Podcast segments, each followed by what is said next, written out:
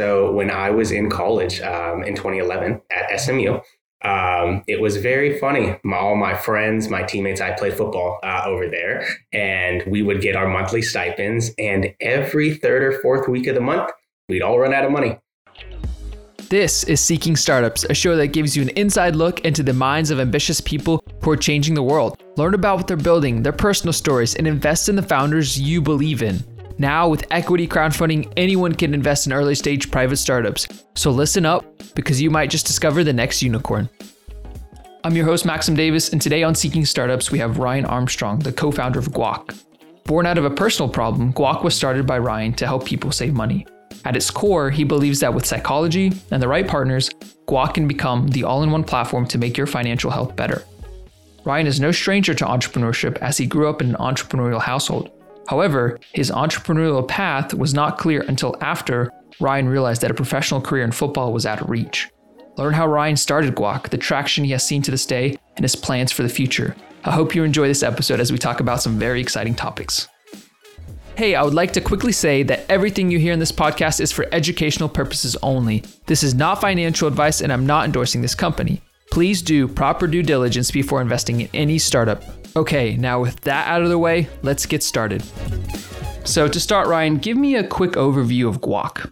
So, Guac is a first of its kind financial wellness tool. And so, what's so cool about what Guac does is we solve problems for both our users, our B2C customers, and our business partners, our B2B partners. And so it's all about really connecting a motivated saver, that motivated Guac user, with the motivated business partner who's looking to convert that sale, whether that be investing, paying down debt, making a purchase, a retail purchase, buying something like a car. Anything that you do, we want to be that connector that allows you to again spend, save, but also earn on all your purchases. And who would that customer be? So our number one is the 18 to 34, really that that older Gen Z and younger millennial. Uh, we are predominantly women, uh, which we embrace and we love. We're 57% women, 43% male. That next group is that Gen Z group, that slightly younger group, and then that following group is actually the 35 and above. Um, and we are starting to see more and more of our older, of just older users um, come on board a little bit in that more that 50 range. Um, and we think a lot of that is is is because of that our partnership with Amazon um, and just how that's starting to kind of get out there. And as we market that, we know that that age range will also grow. Um, and that's what's really cool about Guac is you can utilize it in so many different ways to provide value. Take me back to when you first had the idea of Guac. What was that? What was that like? Yep, out of a true need. So when I was in college um, in 2011 at SMU, um, it was very funny. My, all my friends, my teammates, I played football uh, over there, and we would get our monthly stipends. And every third or fourth week of the month, we'd all run out of money. and it was just like science. It would just happen. It was cyclical. It would continue and it would continue. And so we wanted to try and solve a problem. And it was funny because, you know, all my friends from all other schools and other areas all had the same challenge. So we looked at tools that were around out there with roundups like Acorns and there was just nothing that helped with that third or fourth week. And so that's when we began to develop our auto tip technology um, that allows for quick and consistent goal achievement so that on that third or fourth week, you could have a little bit of that savings to be able to use rather than just focused on long term. So it sounds like there's a little bit of history there. Um, let's go back even a little further. So I'd like to get to know more about your childhood growing up. So you grew up in Arizona, is that is that right? Yeah, so it, my childhood was a little crazy. Um, I moved six different times um, between Southern California and Arizona. Great places to live, uh, no complaints. My father, who is also our co-founder and CEO, um, he is a very successful entrepreneur, and what comes with being an entrepreneur is you know bouncing back and forth. Um, so yeah, we bounced back and forth as he was opening up LASIK centers. So like eye LASIK centers. Okay. Yeah, between Orange County and um, and really the Scottsdale Phoenix area. And so when he'd open a new center, that's where we'd be. I see.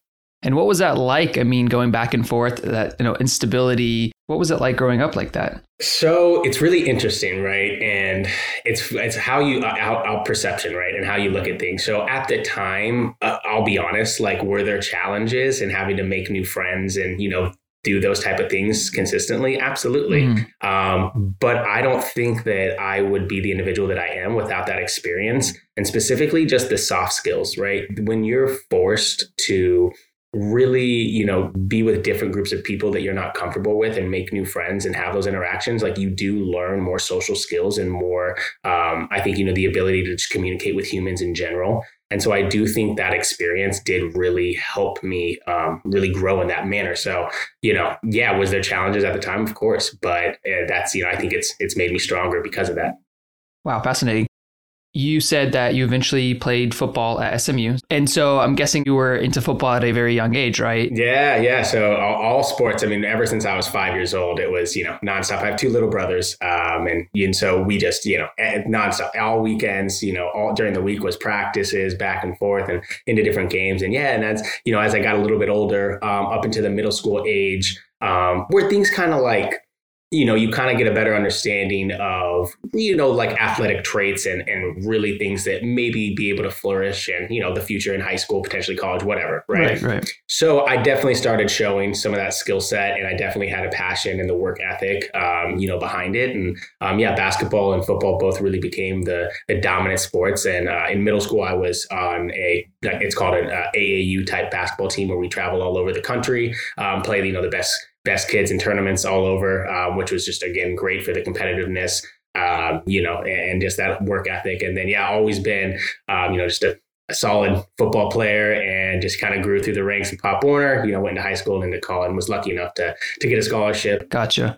And what was it about the sports? Was it the competitive nature? Was it the team building? What was it about sports that made you so uh, interested in it? Yeah, I think both of that really that that human to human connection and and uh, like I'm all about solving problems and like I like finding solutions. And when you can collaborate with someone and find solutions, I mean I think that's the greatest thing in the world. And that's what I've really got early on was like look at if you practice and you work hard and you work on plays and you work on getting things right as, as good as they can be and everyone works together you know look at the great things we can accomplish. But on the other side of it right it just takes one out of the 11 to miss their assignment and then the play breaks down right? And so it, teaches you i think a lot of really solid life lessons um, about that you know that teamwork. And and at the end of the day that like it's everyone coming together and, and achieving their goal to get to an ultimate goal.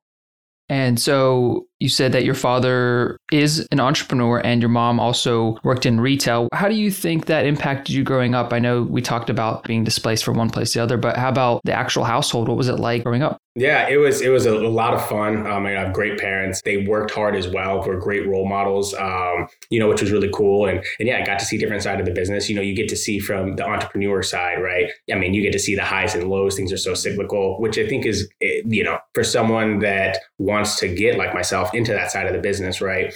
it's good to have a better understanding. I think, you know, from that, you know, what from the time I was 10, 11 years old, right, I started understanding what my father was doing and, you know, was was impacted in a sense and like always took a, you know, a, a really good look into things. And all, I always wanted to be in the know, right? And so I always wanted to learn from him, um, which was great and which, you know, really helped, I think, groom me in a sense. And then from my mother's standpoint, you know, the retail knowledge is so important. And she worked for Nordstrom. She did retail sales with more private boutiques, ran her own little boutique. And so a lot of different things there, little ventures as well. Um, but it's, it's great to see that retail side of the business. And obviously, we work with a ton of retail partners.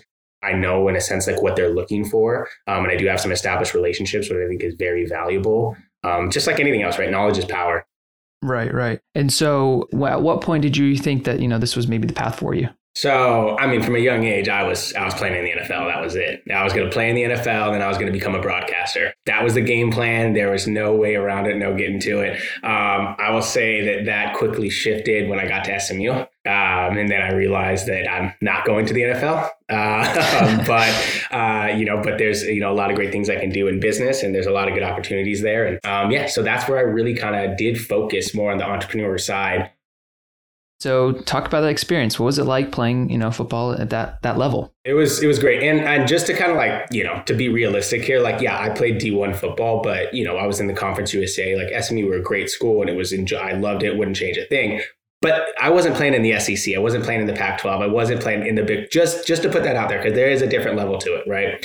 But what isn't, what doesn't change with that is the commitment, and that what was so important, right? You have to be so structured in your, you know, in your day to day life as a, you know, 18, 19 year old college kid that it teaches you such responsibility. Um, and and just being honest, right? Like at the end of the day, I didn't want to screw up because I knew if I lost, if I did something to lose my scholarship, right, that was the end of me at SMU. I was, I was done. And so, you know, that part of it too, it makes you grow up quick.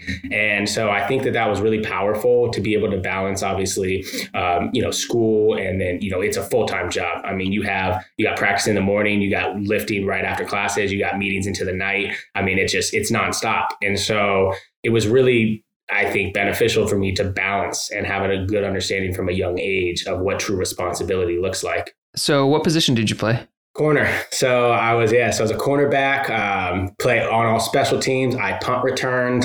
Um, so yeah, I kind of was a jack of all trades. Right, um, right. Where, look, wherever I could get on the field, I was in.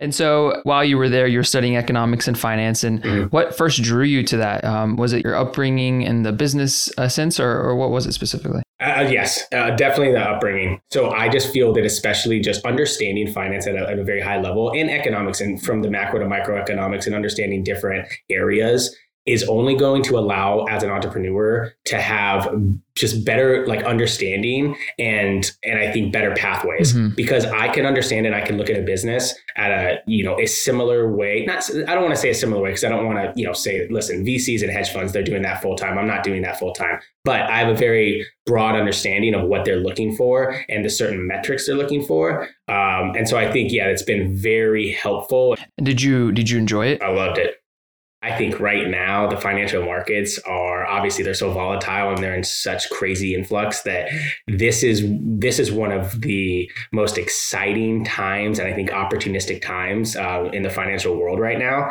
And so yeah, I mean I'm you know very uh, like to try and stay on the cutting edge, you know, from the standpoint of crypto, NFTs, the metaverse, and like, and as we continue to talk, you know, there's a lot of opportunity there, and I, you know, just want to make sure that I have a good understanding, um, not just from my standpoint, but also just to continue to grow shareholder value and to make sure that we're cutting edge. Right. And so Guac has its roots back while you were at SMU. And so is this something that you started and then put on the shelf, or did you continue playing around with it until it got to the point now? Yes, we played around with it um, for a while. We were able to actually create and develop the code um, with our team of developers, as well as the software that essentially runs our jobs, um, which allows for our auto tip technology that we do have a pending patent on. Uh, which is is so important. And it took, yeah, it took time. And so from the standpoint, we really started the company in 2017. Um, and then obviously the regulatory was huge. It took us a couple years, right? Because we are FDIC insured. Each of our users has an FDIC insured policy up to 250K with the federal government.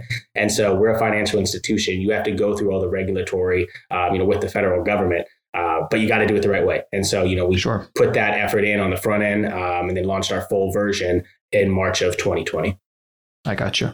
And so while you were working on that, you were also in corporate, like you said. Can you speak a little bit more about your first corporate job? Yeah, so it was a company called CapView Partners, and it's a commercial real estate firm. And I was their I was their main financial analyst. I mean, I did it all. I was putting together triple net deals. I was underwriting for them. Um, I was running the you know essentially the accounting. Um, and so yeah, I was this kind of similar jack of all trades, and re- I honestly really enjoyed it. Um, it. It was just I was working myself to the bone, and and while I was in a sense succeeding in that role, I felt that that role wasn't using my skill sets um, to that degree, and and actually from there is where I started moving more into sales and marketing and more of management there. Um, I took a, an early on sales role, um, just like some medical sales, uh, was very successful. And since then was able to grow into a director um, for a medical company, managed a team um, of about 30. Wow. And yeah, I did that for views. And that's what allowed me then to kind of move in more into consulting. Um, and I just run my LLC now um, that okay. I, yeah and so i'll do different so that's kind of how things with guac kind of aligned as well as moving more into this being that primary and, and singular focus um, prior to this though i was doing different things where in the financial realm in the sales realm in marketing management um, and different ways and different you know if there's a cool project and something that I think is can you know really help people and solve problems, I'm interested. Um, mm-hmm. And that's yeah, and that's where I've kind of kind of grown the business. And as you were going through all those different roles, what are some of the, uh, I guess, more important lessons that you've learned that you apply to Guac today? Communication is everything. Um, I think, especially with teams, and especially as we move more into this virtual, right, Zoom world. And I mean, let's be real here, we're moving into the meta world right? We're going to move. And I think more and more you're going to have that type of communication is so critical. And I think like the loss of human to human interaction, I think is a real thing. I'm really big into psychology, um, into like just understanding just what happens like with a dopamine drip and why we have certain hmm. reactions. And, and so I do think that there is a loss of that human human connection and we're losing positive attributes from that. And so I think to kind of make up for that, like we have to be more communicative. We have to like speak of things and, and not think that because people can't read our body language anymore. People can't take those cues. And so I think that's the biggest thing that I've learned is always over communicate um, and get your team to over communicate because then no one's in the dark. Right, right. When we come back, you'll get to hear how Ryan has stayed motivated four years into the process. But before that, here's how you can personally invest in Guac. Guac is currently raising up to $3.93 million at an $18.5 million valuation on Republic. Funding is currently open but is scheduled to close on April 26, 2022. But if they hit their maximum funding limit before then, the round will automatically close. If you're interested in getting more information, check the show notes where you can find a link to their funding page. And so you said it took a while to get through the regulatory process and get Guac going. I mean, after a few years, how did you stay motivated? How did you say, you know, this is what I still want to do after four years of getting this up and going? Yeah, because we knew we had a good idea of what we had and we had people backing it um, already. Um, so our strategic advisors are from the Acorns and Honey teams. We're both early members on both. Um, both mm. are multi-billion dollar companies. Honey sold last November for four billion, and Acorns is about to IPO for two point one. Um, and so we are a beautiful blend of both. And that's what these individuals, you know, saw. And early on, as they're like, look, this is the short term version of Acorns right? Like your auto tip technology gives users the ability to quickly and consistently achieve goals and it's rewarding through the step of the way. Like that's so when I talk about the psychology too, that's what I kind of mean. And I think that's why we were so motivated to do this in this manner was because we know that the psychology behind it and what it leads to.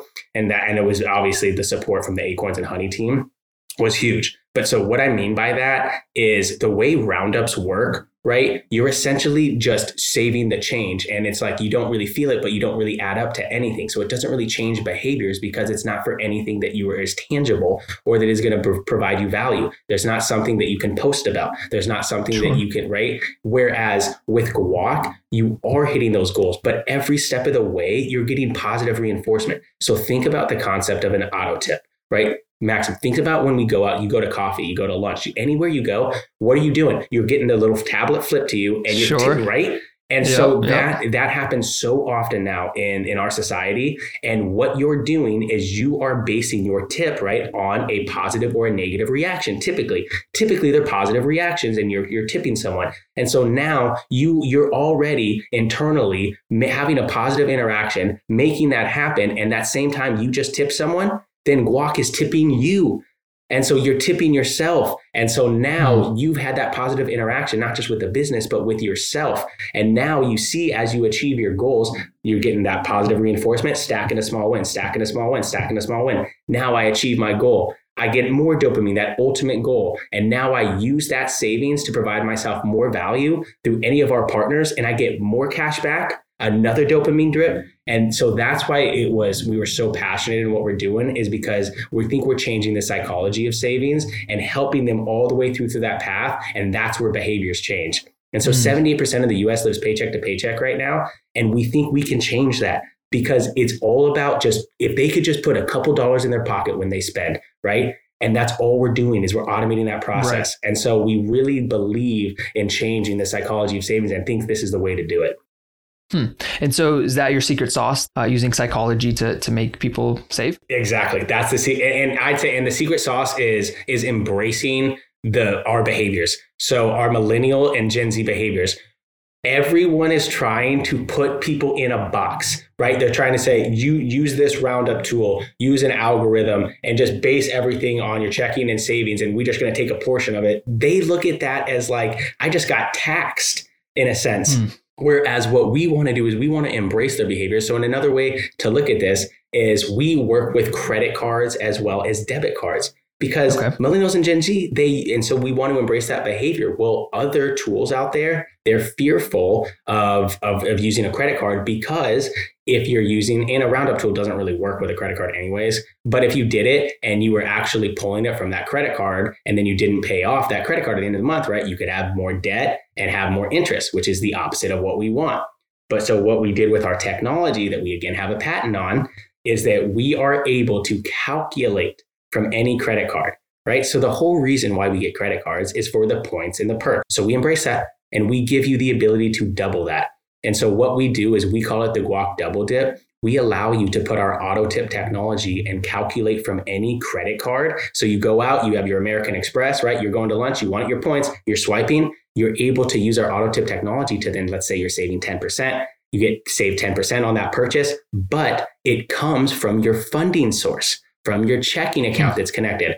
So, Maxim, how do you pay your credit card off at the end of the month? Is it from your checking account? Yep, yep. There we go. So, we're doing that on a micro daily basis so that you can still use your credit card like you want to to get your points and your perks. You're able, now you're adding our auto tip technology to let you save while you spend. Once you achieve that goal, you can then use those savings with any of our partners and get more cash back. So, look at this from the Amazon perspective. You're using your Amazon credit card. This is the Guac Double Dip. This works with any of our partners Amazon, Alaska, Southwest, IHG, Marriott, anyone who has those credit cards. You're swiping your Amazon card, you're getting your points, right? Your auto tip, you're saving for your Amazon goal. You got $100 in your goal now. You're ready to use that to in Amazon. One click, boom, over to Amazon. You use your $100. You just got 4% cash back on all your Amazon purchases. So now hmm. you've doubled your cash back on the purchases you were going to make already. The number one reason why credit cards are selected, we're doubling that opportunity for you. We just embrace what they already want, what they already need. That's fascinating. So, I mean, it sounds very exciting. Um, but I know also in, in, entrepreneurship and starting a business, you know, you have lots of ups and lots of downs. And so, what has been the hardest challenge building Guac, and you know, what have you done to to solve it? Early on, um, early on, it was 100% just right getting that initial investment. Right, we bootstrapped this whole thing um, for ourselves up until last November um, where we brought in, we oversold our initial crowdfunding round, brought in over a million dollars.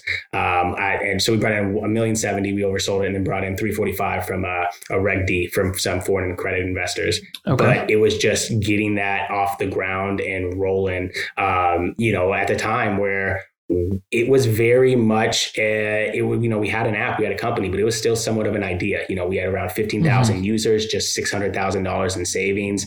Um, and then what was great is we were able to obviously raise that money. Um, we used that then to grow the business and we're up to now to over 60,000 users and over $10 million in savings. Uh, we did that and we did that in less than a year while keeping our customer acquisition cost flat um, at $25 so I'd say initially you know just getting that initial funding in because no one wants wants to be mm. first, right? But no one wants to be last.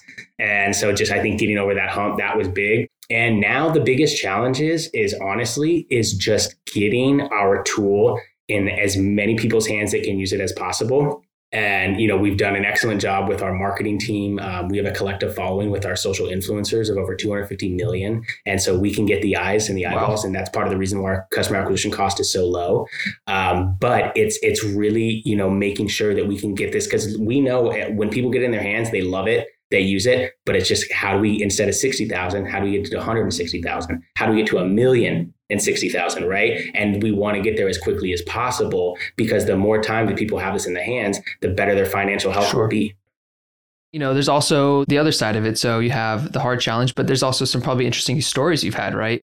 Can you share any of those interesting stories you had growing the company? Oh, yeah, absolutely. So most of Guac is all from my brain.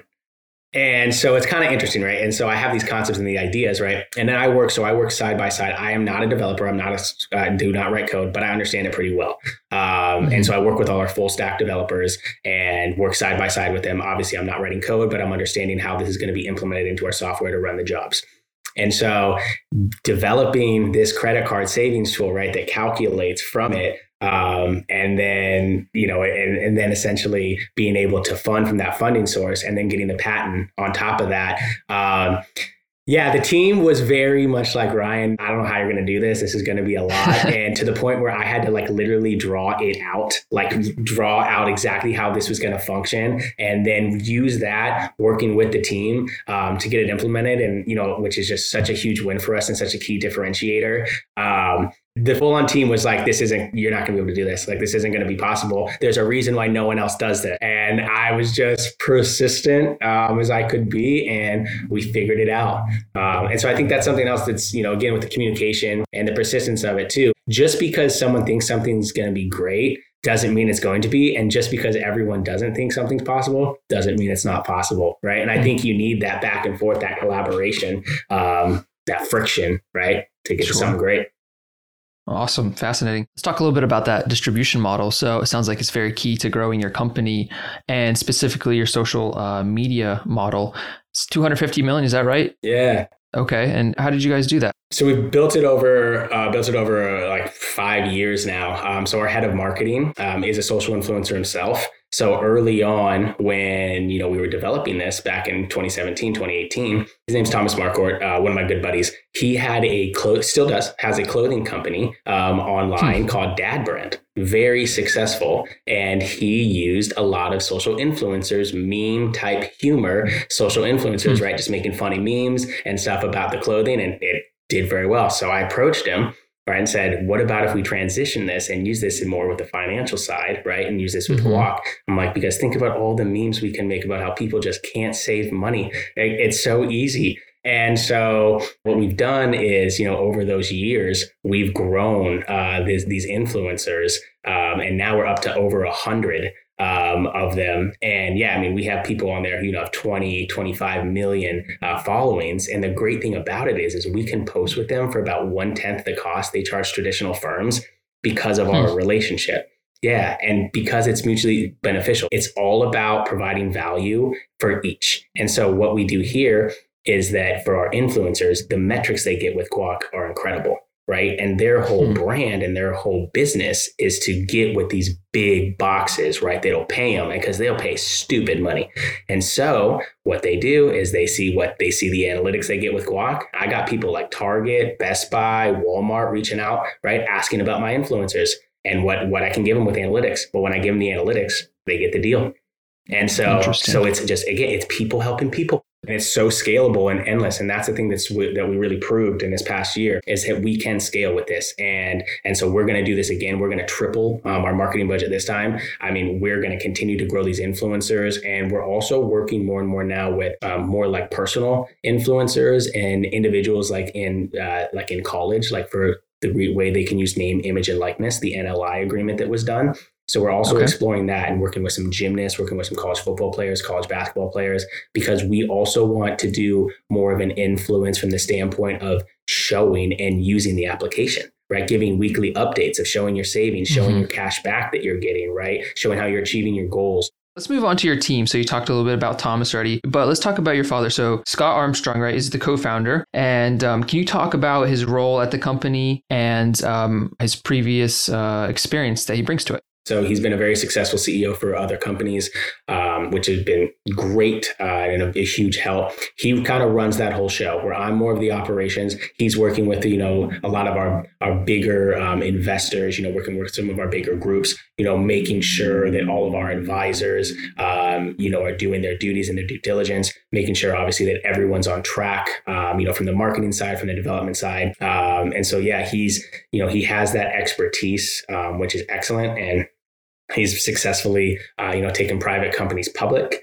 He has built, scaled, and exited private companies, um, and so it does lead to what we believe is an opportunity here, um, you know, for different exits and different possibilities where we can really be, uh, you know, really careful and really picky about what we want to do and uh, you know the right opportunity and was it like uh, working with family? Some people can say it's difficult. Some people say it's great. What's your experience been? It's great. Um, of course, it's challenging, but it's great. So it's I'd say you know the macro, it's great. The micro, day to day, there's challenges, of course, right? right? There always is. Um, again, it kind of leads to like that friction that I think is beneficial, and I also think it's cool because he is very much established and understands business. Um, you know, but but let's call a spade a spade. He turns 60 here in two days.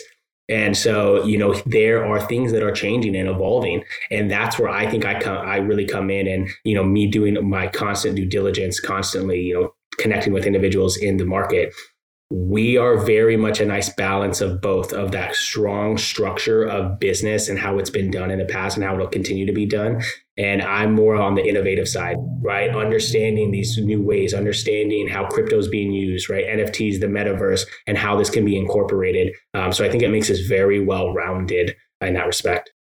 I see. And what is the decision structure like? So he is the ceo uh, but you're both co-founders. So um, how do you come to agreement uh, on maybe making a strategic move? any big decisions, we are going to make sure that we kind of, you know, essentially debate it out. But it's not just him and I. This is where our strategic advisors come in because it, it would not be smart of us, you know, to both all four of these individuals have been a part of billion dollar exits. I never like to say the B word because, right, everyone wants to say, oh, I got a billion dollar company. And like, but individuals that have done it we want we want to understand that track record and make sure that those decisions and the decision tree has them incorporated. So any big decisions the advisors are there just as much. Of course my father and i are going to make the ultimate decision. Um, i would say the ultimate decision is 50-50 though it's him and i. We would never do anything okay. we both didn't agree on. Um, but that hasn't happened. Um, and to this point you know there's yeah there's been friction but i think with all six of our voices um, we get to some some good conclusions Interesting. And so, can you talk a little bit more about your other team members, uh, specifically Rich and Thomas? I know you already mentioned Thomas, and um, how you know how did you first meet them, and, and what and what do they do to contribute to to Guac? Yeah, so Rich is big. Um, Rich is one of the original Acorns members and wrote their first equity research you know, look, we're we're a financial app, right? We're a financial wellness app. You have to have that strong financial backing by your strategic finance, and that's what we have with Rich. Um, he understands obviously these models. He understands the market, um, and he's very innovative, which we love. And so, I mean, anything financial, it's all Rich. Mm-hmm. Like I said, I got I got my degree, but I'm I'm no financial expert. I don't I don't try to be. Um, and so, yeah, he's doing everything on that side. We were introduced to Rich um, from just a mutual relationship, and which is just man, we're so lucky to have how this flourished. So that was where Rich then introduced us to to Mike Paley, Scott Paley, and Sammy Kahn, who were also original marketing members of Acorns, and then just went to Honey and became their mark and led their marketing team. And so we got in, so we all kind of sat down and, you know, over multiple conversations explaining our idea, explaining what we were doing, right? That's where we essentially they came in. They all made a strategic investment um, into Guac, became our strategic advisors, and mm. it was all because they said this is the short term version of Acorns that okay. matches with the cashback rewards of Honey. They're like you're you're the beautiful blend of both, and so they just think that you know they're the perfect individuals to lead us, which couldn't agree more. Right, right. So as you grow and, and you get more capital and you you do more marketing, you're going to need to hire some more people. Yeah. Um, what is your hiring philosophy? What do you look for in someone that you want to bring on board? Number one, I want them to to be to be passionate. I want them, you know, to whether you know whether it be not necessarily our business, but be passionate about you know what they do, what they put their time in. Our time is so valuable. Um, that's number one. I want them to be passionate. Number two, I just want them to be you know honest. Um, and and free thinking and free sharing right? Make, making sure that your your your voice has a value and your thoughts have a value. And so share those. Be open and you know don't don't think because of some title or something right? This is a startup. This is a small company. We all have innovative good ideas. Throw them at the wall. Whatever sticks sticks but make sure that you can throw it at the wall. Um, i would say is a big a big thing. And then just being responsible and being you know time oriented what, keep your word. If you're going to do something, do it and do it when you say you're going to do it. I the last thing I want to do is have to babysit people. That's not what this mm-hmm. is. Um, and so if I feel like I, if I have to take more of my time that I don't have and you know allot it to to something that should be functioning at a high level, it's not going to work. Um, so yeah, those are the, the the biggest things. Be passionate, right? Be responsible. Do what you're going to do. Say what you're going to do, and don't be afraid to be honest. Yeah, I, I, can see that. Talk to many different founders, and passion seems to be the number one thing. So that's awesome. Hey, I hope you're enjoying the show. But before we hear Ryan's vision for Guac, I thought you might be interested in hearing a few more stats about the company. In the most recent fiscal year end, Guac was operating pre revenue and had a net loss of $528,201. The company is currently headquartered in Dana Point, California. Guac was named the top personal finance app of 2021 by Daily Finance. And Guac was named the number one rated money management tool by Supermoney. Okay, now let's get back to the episode. Let's move on to the vision uh, for Guac. And so you, you already mentioned some different features that, that are coming out, but let's look out maybe five, ten years into the future. Where do you see the personal finance industry going, and where do you see Guac fitting in there?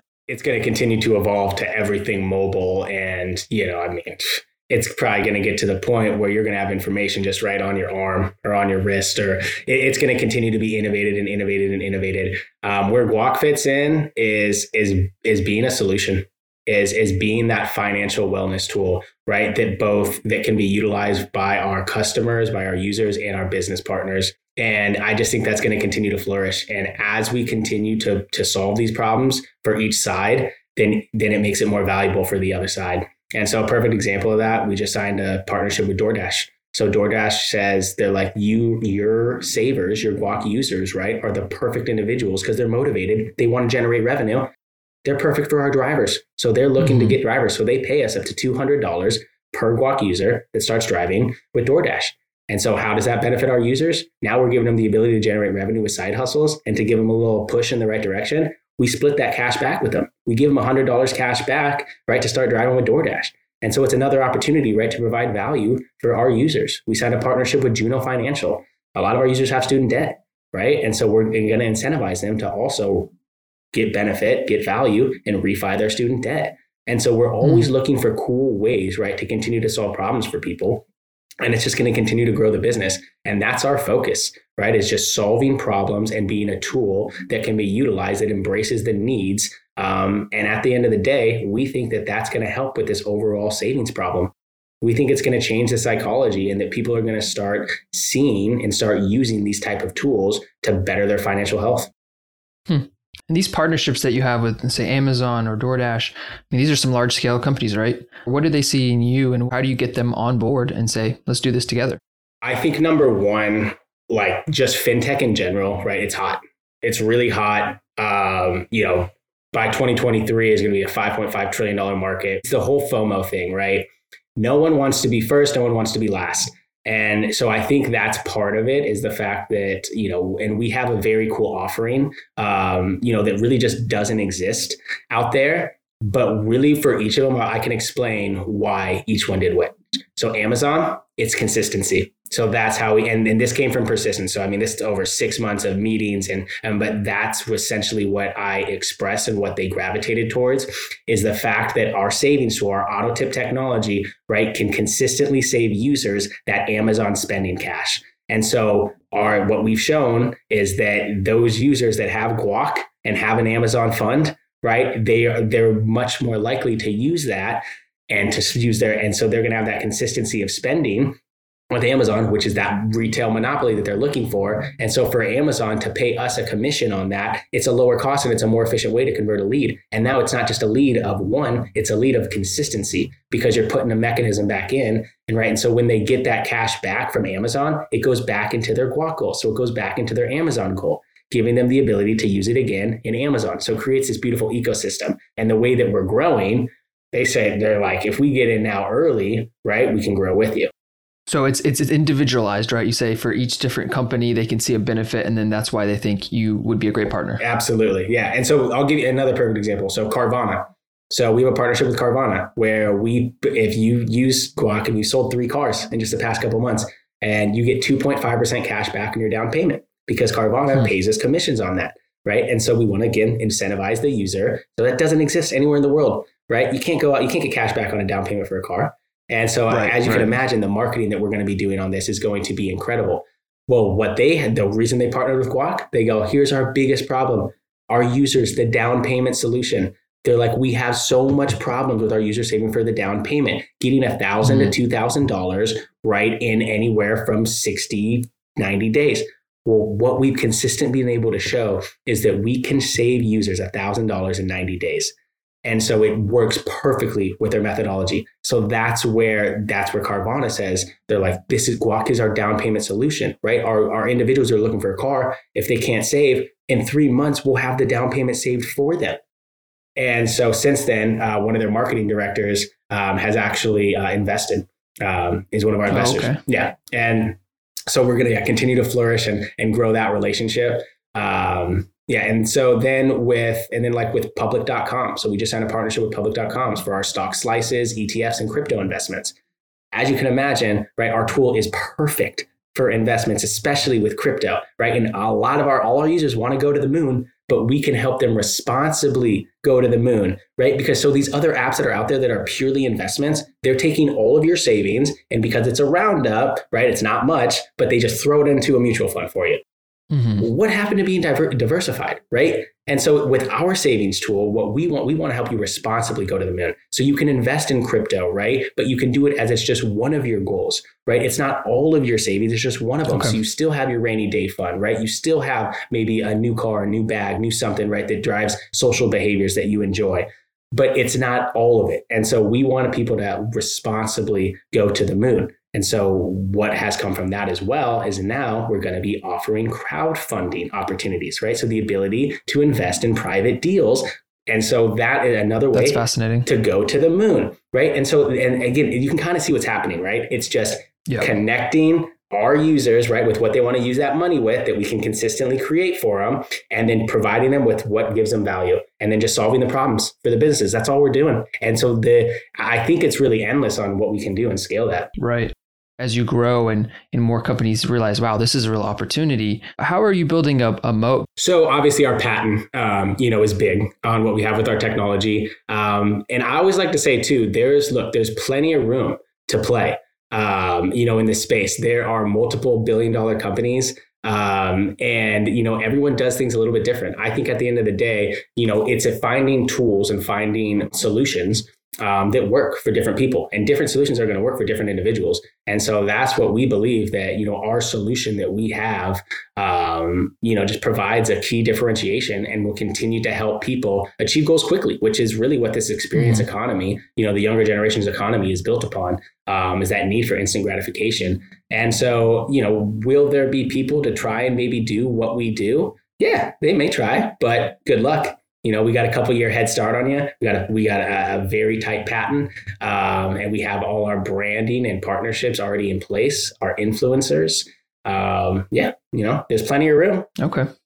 And so, if you were to look on your uh, crowdfunding page and, and look at the specifically the financials, Last fiscal year, Guac was operating pre revenue. Was that due to the regulatory burden that you guys were working on? I mean, a little bit, yeah. It was more just wasn't really the focus. We wanted to just really this past year focus on growth. Um, and then we're launching our revenue arms right now, actually. So okay. this next year of 22 will really be a focus on revenue um, and turning on all those arms. I see. And so you said that you have over at 60,000 members, mm-hmm. is that right? Correct. Something like that. And what is your growth rate specifically like monthly? Yeah, so it, we're growing anywhere between like four to 5,000 um, a month. And that will significantly increase um, once we then triple this marketing budget again. And so let's talk about that revenue model you have. So, what is your business model? Because there's lots of parts moving uh, in, in Guac. What are the different ways you're going to capture some of that value? So we have we have like five different revenue arms um, that we're turning on right now. Um, but you're going to see that they all align and they all are about adding value, right, to our users. So first we have our marketplace revenue that we've talked about, right? The commissions that all our partners play pay us. We okay. have enterprise partnership revenue, and so those are like DoorDash, Carvana, um, Juno Financial, and they're paying us much higher, much more significant example of that. So the average uh, student debt refi uh, commission that we get is around twelve hundred fifty dollars um, per refi. So it's a very mm-hmm. substantial number. Um, so that's a portion of it. Then we have our subscription and same day transfer fees. So we just launched our subscription model at the end of October. and that and that is gives you the ability to calculate from any credit card um, for just a 199 fee, as well as get the ability to use direct deposit. Um, and soon we're about to release same day transfers, which is is very important um, that we'll have there for them as well. So essentially, if any of the users, right, we wanted to remove the fear of savings. Um, so if you know if you don't want to use your savings with any of our partners, you can always transfer it immediately back to your bank account. Um, and so very similar to the PayPal model, uh, we'll have a small fee um, if you are on a basic membership, if you're just a free user, and so there'll be a small fee with that. And if you want to not use that fee and you want to get two to three free every week transfers, then you can just upgrade to the Pro model. So that naturally, when we release this, we'll start marketing the pro model. Um, and so we're naturally have more of our users move over to that pro model because they're going to get the benefit when they try and do the same day transfers. Um, I see. Mm-hmm. So that'll be released here shortly. Uh, then we have our credit card savings tool um, offering. Which, so as you can imagine, the majority of our users right now are debit card only. And mm-hmm. we know that in life, right, you need credit you need sure. for right and so what we can do as that financial wellness tool and as we're already creating fomo by offering a credit card savings tool is we can responsibly offer credit cards entry level credit cards to our users well these credit card companies that we already have relationships with they pay up to a thousand dollars um, in marketing to convert a new credit card user we can do that much more efficiently and at a much lower cost. Um, so, based on our partnerships there, we will generate to around $225 per credit card um, new applicant. And so it's another way to drive significant revenue. And finally, we're going to have a third level that's going to be like our platinum level. Uh, when we're going to pay, we're working on the finances right now, but somewhere between a two and four percent interest rate. Um, we're going to pay on the total savings, yes, that you have with wow. And so our, and this isn't DeFi. This is yeah, this is going to be yeah, and the, our whole goal here is we want Guac to be the best place to save short term, but also the best place to serve serve long term. Again, with those percentages and the limits, right? There'll probably be something like a ten to fifteen thousand uh, dollar limit, right, based on just the finances and. This is where Rich and I are going uh, hand in hand right now uh, to get this done. Um, but what comes with that is our Guac Visa. So, kind of how I talked about our high yield checking account. So, what we want to turn this into is the ability, right, to get a great rate. And so naturally, you're going to have more of our users move more money into into their Guac account, right? Which I is going to grow our bat, right, grow our balances, and we earn interest on our total balance. So on that over $10 million we have saved, we earn interest on that money. And so there's a nice value there um, as well. But also, what comes with that is that's going to really be their main checking account that they use where they have their dollars, right? And so now with the Guac Visa, they're going to be swiping and using nonstop. Well, we have an 80 20 revenue share with our FI um, based on those interchange fees. So we're making around 20 cents per swipe. And you can, wow. you can imagine, right, with all those people, all the users, and having most of their funds in there, what that can really project to. And so we're finalizing those projections as well. Um, but it, it shows significant revenue, as you can imagine. I'm really interested about that interest savings um, because everyone's looking for a yield, right? Everyone. I mean, it, you can't find it anywhere. And so, can you speak a little about how you're going to try to engineer that and, and make that work? Yeah. So how the essentially the rules will be, um, we'll pay it uh, most likely on a monthly or quarterly basis, and okay. you will just have to have those funds, you know, in that account for a certain period of time that we're working through. We're probably around 30 days um, to start that to start that period. And then yeah we're going to pay you that interest in the way we would pay it. It's uh, and we already have approval on this through our fi um, it's we can't call it interest but it's essentially a cash back bonus. So it's like going to be a cash back balance bonus. And so we can pay up to $600 a year annually on that. And so that's where we're running the metrics to see what levels um, make the right sense, the percentages and that uh, that top allotment um, to be able to pay uh, that interest. Um, and so yeah, yeah. So uh, that's really one of our goals is to to really change that dynamic. Um, because we know it just it doesn't exist out there, and there's so much value we can get from what our users. Because you can imagine, right, what what our users are worth on the platform because of all the opportunities to generate revenue from them. Right. It only makes sense to get more of them on there and, to, and that's in from the marketing standpoint, right? So now you're talking about you know, cashback on Amazon, cash back on Carvana, right? The credit card savings tool, right? Mm-hmm. All these different things that just don't really exist. Um, and you tie them all together, and then you, you you get the bow on top with the you know the best interest rate around with a cashback balance bonus. We think that ties it all together. So you're basically building like an all-in-one platform, right? Exactly. All-in-one platform to just to make your financial health better. So, some things that I picked up. So, you said that when you first had the idea, you were pushing for the team to, to get this to work. And they're like, it's not going to work. It's not going to work. But you kept trying, kept trying. And then later down the road, um, whenever you were trying to get a partnership with Amazon, you also kept trying and trying and trying. And so, you're fairly resilient. Um, you, you, you keep trying, keep trying until you until something works. Um, why do you think you're so resilient in the first place? Uh, just through life experience. I've just learned that you know persistence, the squeaky wheel gets the oil. You know, at the end of the day, that um, I think if you have a belief and a passion about something, and it's on you, go get it done. And that's how I feel. And um, I have such a strong belief in our value proposition that as much as I'm probably annoying and pestering people, at the end of the day, they thank me for it. And so it's you know I think it's through those learned experiences um, that you know it does doesn't always pan out, but it's a numbers game. Now, there's many ways that you can raise money to, to grow your company, angel investors, VCs, you name it, right? Um, why did you end up picking equity crowdfunding? Number one is so my father did not want to do it at all. This was a big, a big push on my end. And so my whole selling point was as much as we want to raise money, and obviously we need money, you need money to function. But why can't this be dual purpose? Why can't we not only raise money, but also get more users and get more passionate users who are invested and that are going to preach our guac word? Anyone who's invested, even if it's $150, they are going to be passionate and they're going to talk about guac. They're going to promote guac. They're going to bring it to their friends. And so the opportunity for virality is so important and so critical, hmm. right? We talked about what's the number one challenge? Getting into people's hands.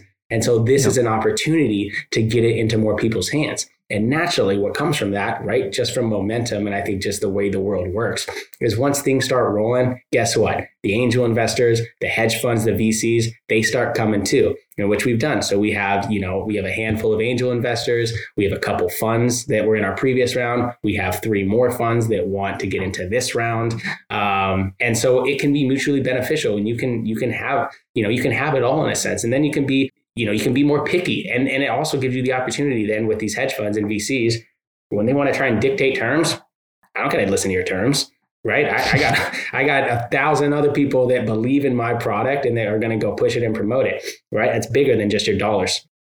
So it sounds like it's uh it's almost a marketing, right? A way to also market your company. One hundred percent, and that's why it's so. So I don't know if we've discussed this at all. I don't think we have. Uh, we just uh, essentially agreed to our, our biggest um, promotional partnership and investment yet. Um, and this is about to take that, have that point of virality even more. So um, we are uh, moving forward with an agreement with Daymond John and his Shark Tank team. Wow. Yeah. So Daymond will, will, become our anchor investor um, and is bringing it to his angel network. Uh, what's even what's even bigger than this is this is a full promotion. So the Shark Team writers and producers are already working on our script we will be filming with Daymond John in the next 45 to 60 days. And this will be a full promotion where they're blasting it all over CNBC, MSNBC, all the. And so, yeah, so this is the point. That's right, big. Big. So that's exciting. Yeah. So we're really excited about that. And, you know, hearing, right, again, it's just hearing individuals like that, like Daymond, the president of Shark Tank, you know, Ted, he, just hearing their buy-in and their belief in what they see and what we're doing, um, it, it, just, you know, it adds so much validity um, so yeah, we're really excited about this, and I mean using this to blow this thing up because uh, we do this correctly, right? You hit that point of virality, um, there should be no looking back if we do it right. Right. Thanks for sharing. That's awesome. Um, we've covered many topics uh, from you know where the company is now, where it's going, the business uh, uh, model, and everything in between. Is there anything that we missed that you really want to you know share or talk about? Look, I'm I'm I'm young. I you know haven't had a ton of life experience. But I always like to share that, you know, my story and Guac's story is a story of persistence and it's a story of not giving up. And I just think, in, especially in today's age, right? And there's so many different creative jobs, creative ways to do things. The you know we can learn a skill just from Google, from YouTube. Um, so you know anyone who's out there and who's kind of is thinking that you know maybe I don't I, or doesn't have confidence in themselves or confidence in achieving something, you can do it you can do it. If you want it bad enough, you can do it. And I would say that, you know, I think Guac's a story of that, of persistence and, um, you know, how the small little companies gained a lot of these partnerships is just what you said. It's from persistence and, and belief Um, so hmm. you know, don't ever don't ever give up. And if you don't give yeah. up, you can't lose. I love that. One one question I like to ask every founder at the end, um, and and it's this: so in entrepreneurship, do you think it's more important to be courageous or intelligent? So I I I look at intelligence in a different way. I think maybe the most. To me, true intelligence is not so much your brain power or your intellect. I think it's understanding, but more situational intelligence and understanding what you're good at and what you're not good at and where your, your holes are. And then filling those holes with people that are smarter than you, that can do things better than you. So I think intelligence from the situational intelligence, I think is so important. And then from the, I mean, I, I courage is also is so important because you got to have the, you got to have the courage to look yourself in the mirror when someone tells you your company's nothing. They're, this is no, not going to work. And you got to have the courage to look yourself in the mirror and your team in the mirror and say, we're going to prove them wrong. Um, and so I think I think they're both so important. I'd say from my my perspective, um, I think where we are, it has been courage um, so much because of just not giving up and being persistent. That's where it's been now. But I'd say as we continue to grow, it's evolving where it will be more intelligence, more situational intelligence, hiring more individuals, filling the gaps, um, bringing on people, right, that can do things that um, I'm not an expert at. Um, and so I think I'd encourage to start, but it's going to grow into that situational intelligence. This has been an episode of Seeking Startups. I'm your host, Maxim Davis, and thank you for listening to the whole show. Make sure to subscribe and like this episode. Before I let you go, if you're a founder who is interested in getting highlighted on the show, email me at maxim at seekingstartups.com. Once again, thank you, and until next time, keep investing in the future.